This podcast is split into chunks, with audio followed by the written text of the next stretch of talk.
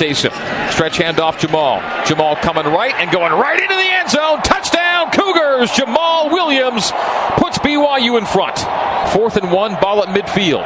Trying to draw him off. No, Takes the snap. And on quarterback keep, the draw gets the marker, and oh, a fumble late in the play. Ball still loose, and the Cougars pick it up and are taken off the other way. On the run, the 20 yard line, tripped up 15 10. Michael Shelton in for the touchdown.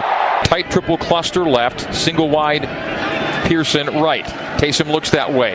Now middle, now left, throws left, throws to the two yard line. Catch made, leaning in for the score. Touchdown BYU.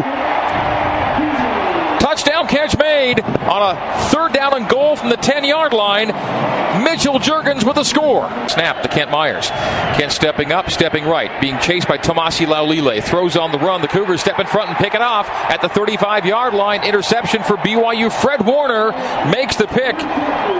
His third pick of the season, sixth of his BYU career. And the Cougars take over in Utah State territory. Taysom shotgun. Three receiving options left, single wide right. Pulls it away from Jamaal, takes off to the far side, 10 5, leaps in the air, has the first down on second down and nine, got about 11. It'll be first down and goal. Oh, he landed hard out there and he's hurt.